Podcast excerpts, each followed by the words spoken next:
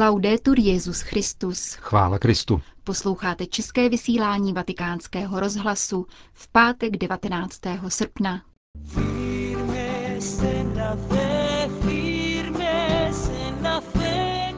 Benedikt šestnáctý. na světovém setkání mládeže v Madridu. Druhý den ve Španělsku měl Benedikt šestnáctý. na programu návštěvu královského páru a setkání s premiérem Zapaterem. Předpolednem se vydal do Escorialu, kde promluvil k mladým řeholnicím a poté k mladým univerzitním učitelům. Papež poobědval se zástupci účastníků Světových dnů mládeže a večer vedl křížovou cestu pro mladé na madridském Plaza Cibeles. Druhý den v Madridu zahájil Benedikt šestnáctý. soukromou mší svatou na apoštolské nunciatuře, odkud odjel do paláce La Zarzuela na severovýchodním předměstí města. Tento původně lovecký zámeček ze sedmnáctého století zvolil královský pár za svou rezidenci i hned po svatbě v roce devatenáct set šedesát dva. Připomeňme, že mezi historickými tituly španělského krále je také rey católico a tradičně se též stává protokanovníkem římské baziliky Santa Maria Maggiore. Královský pár přivítal papeže v doprovodu kardinálů a biskupů u vstupu do paláce Zarzuela. Po představení dalších členů královské rodiny se Benedikt šestnáctý. odebral k soukromému rozhovoru s Juanem Carlosem v jeho pracovně. Krátce před polednem přijel Benedikt šestnáctý. do Escorialu, správněji do královského kláštera svatého Vavřince, spojeného s královskou rezidencí, který padesát kilometrů od Madridu nechal postavit v druhé polovině šestnáctého století Filip druhý. podle návrhu Juana Bautisty de Toledo a Juana de Herrery. Ohromný komplex obdélníkového půdorysu s delším průčelím přesahujícím dvě stě metrů, inspirovaný rekonstrukcemi jeruzalémského chrámu, se stal jedním z nejrozšířenějších vzorů pro barokní kláštery v následujících dvou stoletích. V knihovně Escorialu zamýšlel Filip druhý. shromáždit veškeré dostupné poznání. Palácové prostory zdobí sbírky evropského umění šestnáctého století. Escorial je zároveň pohřebištěm španělských králů a klášterem, ve kterém dodnes žije dvacet osm augustiniánů, kteří vedou klášterní školu a vyučují také na přilehlé univerzitě Maria Cristina. Po pozdravu představitelů místní správy a představeného escorialských augustiniánů vstoupil svatý otec na královské nádvoří, kde jej očekávalo tisíc šest set mladých řeholnic z různých kongregací, včetně kontemplativních.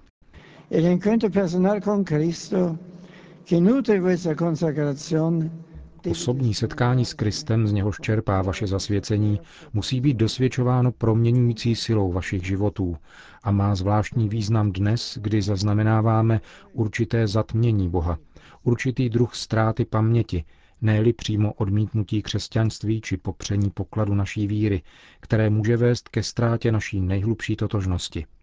Církev potřebuje vaši mladou věrnost, zakořeněnou a založenou v Kristu. Děkuji za vaše velkorysé, naprosté a trvalé ano, jímž odpovídáte na povolání milovaného.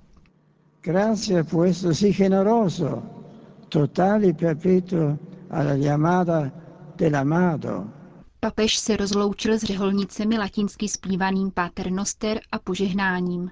Potom přešel do baziliky svatého Vavřince, kde jej neutuchajícím potleskem přivítalo na tisíc mladých vysokoškolských učitelů v pestrých talárech španělských univerzit. Benedikt šestnáctý. se k ním obrátil jako ke spolupracovníkům při šíření pravdy. Zvláště pozdravil také účastníky Světového kongresu katolických univerzit, který v těchto dnech probíhal v Avile, a kladl si zásadní otázku po identitě a poslání těchto institucí. Právě u tohoto tématu se také zastavil ve své úvaze. Je skutečně posláním univerzitního profesora formovat kompetentní profesionály, kteří budou odpovídat poptávce trhu, jak se dnes říká? Jsme skutečně spokojeni s touto užitkovou vizí vzdělání, ptal se papež před shromážděním univerzitních učitelů. Sabemos que cuando la sola utilidad. Povyšuje-li se na hlavní kritérium jenom užitečnost a bezprostřední pragmatismus, mohou být ztráty dramatické, od bezmezného zneužívání vědy, podstatně překračující sebe samu, až k politickému totalitarismu, který lze snadno zahlédnout tam, kde je eliminováno jakékoliv kritérium, které by přesahovalo pouhý mocenský kalkul. To, co nás chrání před upadnutím do tohoto pragmatismu, je právě idea univerzity. Univerzita byla a dosud je povolána být domem, kde se hledá pravda člověku vlastní, pokračoval papež. Z tohoto důvodu, nikoli náhodou, právě církev prosadila ustanovení univerzitní instituce, protože křesťanská víra mluví o Kristu jakožto logu, skrze něhož bylo všechno stvořeno, a o lidské bytosti stvořené k obrazu a podobě Boha. Tato dobrá zpráva ukazuje racionalitu celého stvoření a hledí na člověka jako na tvora, který se na této racionalitě podílí a může ji rozpoznat. Univerzita proto stělesňuje ideál, který nesmí být znetvořen ani kvůli ideologii uzavřené racionálnímu dialogu, ani kvůli pochlebování utilitárním logikám čirého trhu, který v člověku spatřuje jenom spotřebitele. Právě v tom je vaše poslání, apeloval svatý otec. Vy máte tu čest a odpovědnost předávat ideál univerzity. Jste pokračovateli mnoha pokorných služebníků evangelia, z nichž se právě proto stali velcí lidé ducha. Podstatné lidské otázky stále vyžadují naši pozornost a vedou vpřed. Il modo di hacerlo non solo es enseñarlo. Způsob, jak to dělat, nespočívá jenom v tom, že je víra vyučována, ale mnohem více v tom, že je žita, stělesňována stejně, jako se vtělil Logos, aby si učinil svůj příbytek mezi námi. V tomto smyslu potřebují mladí lidé autentické učitele, osoby otevřené vůči pravdě různých vědeckých odvětví, kteří jsou schopni naslouchat a sami žijí tímto interdisciplinárním dialogem. Osoby přesvědčené zejména o lidské schopnosti činit pokroky na cestě k pravdě. Mládí je privilegovaným časem hledání a setkání s pravdou. Jak řekl již Platón, hledej pravdu, dokud jsi mladý, protože neučiníš-li tak, vyklouzne ti z rukou. Tato vznešená aspirace je tím nejcennějším, co můžete svým studentům předat osobním a životním způsobem. Nikoli jen některé anonymní a účelové techniky nebo chladná data, užívaná čistě funkčním způsobem. Benedikt šestnáctý vyzval mladé profesory, aby nestráceli žízení po pravdě a neomezovali se na pouhé sdělování faktů, nýbrž aby se nasadili ve formaci mladých lidí. Jak upozornil, k tomu je potřeba celého člověka, inteligence i lásky, rozumu i víry a zároveň je nutné mít před sebou zvláštní charakter pravdy, učil papež. Za druhé je třeba vzít v úvahu, že pravda sama je vždycky vznešenější než naše cíle. Můžeme ji hledat a blížit se k ní, ale nemůžeme ji zcela vlastnit. Spíše pravda nás vlastní a motivuje. V intelektuální a pedagogické činnosti je pokora nezbytná ctnost, která nás chrání před samolibostí, jež uzavírá přístup k pravdě. Nesmíme přitahovat studenty k nám samotným, nýbrž posílat je k oné pravdě, kterou všichni hledáme. V tomto úkolu ať vám pomáhá Pán, který vás žádá, abyste byli prostí a účinní jako sůl, jako světlo, které bez rozruchu svítí.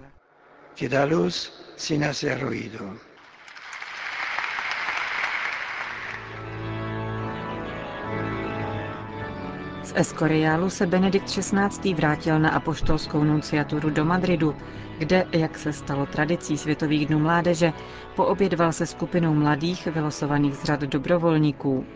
Pět dívek a pět chlapců ze všech světadílů a k tomu jeden španělský pár.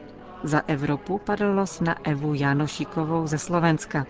O svém setkání s papežem nám řekla.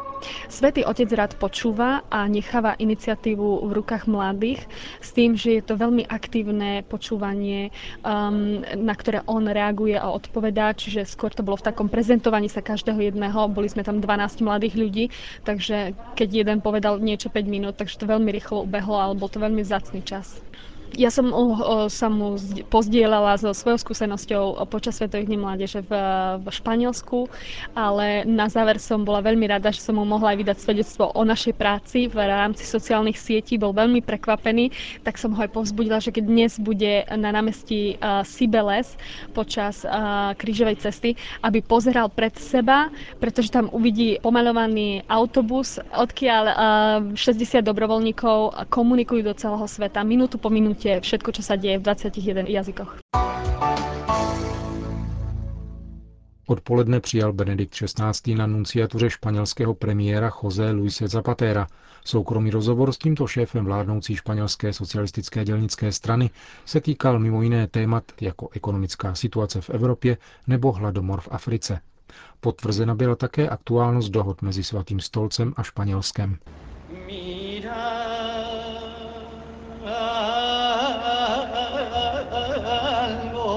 Večer se svatý otec účastnil v centru Madridu křížové cesty. Rozjímání k jednotlivým zastavením připravili sestry od kříže, které pečují o nejchudší a nejpotřebnější. V nesení putovního kříže Světových dnů mládeže se vystřídali zástupci patnácti zemí. Křížová cesta propojila víru a sakrální umění španělských diecézí. Jednotlivá zastavení, takzvaná pasos, jsou pašiové scény, které se objevují na ulicích španělských měst v procesích svatého týdne. Zvláštní pozornost si zaslouží poslední večeře z Murcie, sousoší z osmnáctého století, jehož autorem je Francisco Salzillo. Dále Kristus z Mena, nazývané také Kristus legionářů z Malagy, protože jej v procesích nosí vojáci, nebo kladení Krista do hrobu z Leonu ze sedmnáctého století. Křížové cesty se účastnili také členové konfraternit po staletí pečujících o tato zpřítomňování paší.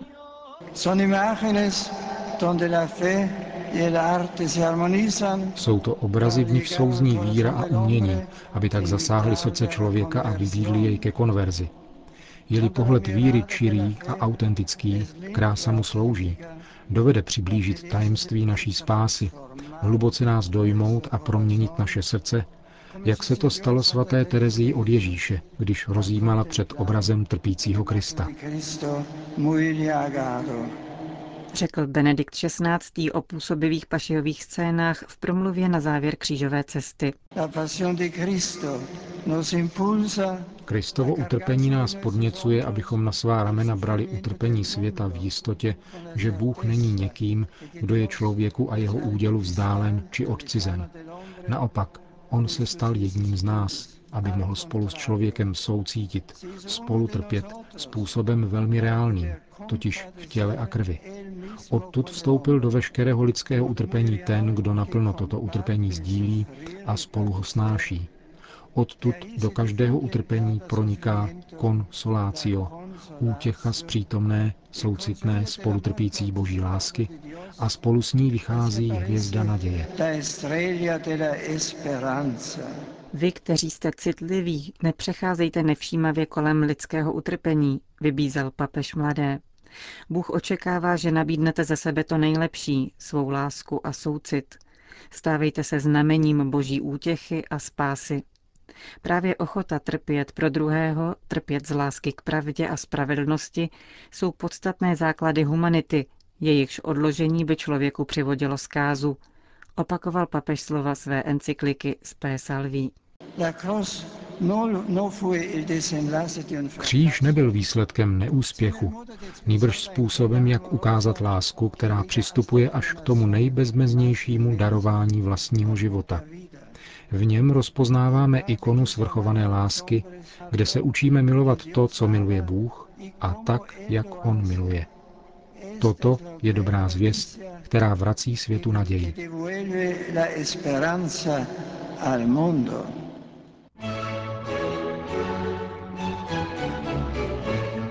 Z Plaza de Cibeles se papež vrátil na nunciaturu. Dnes dopoledne se setká se seminaristy v katedrále Almudena a v podvečer povede modlitební bdění na letišti Cuatro Vientos. Končíme české vysílání Vatikánského rozhlasu. Chvála Kristu. Laudetur Jesus Christus.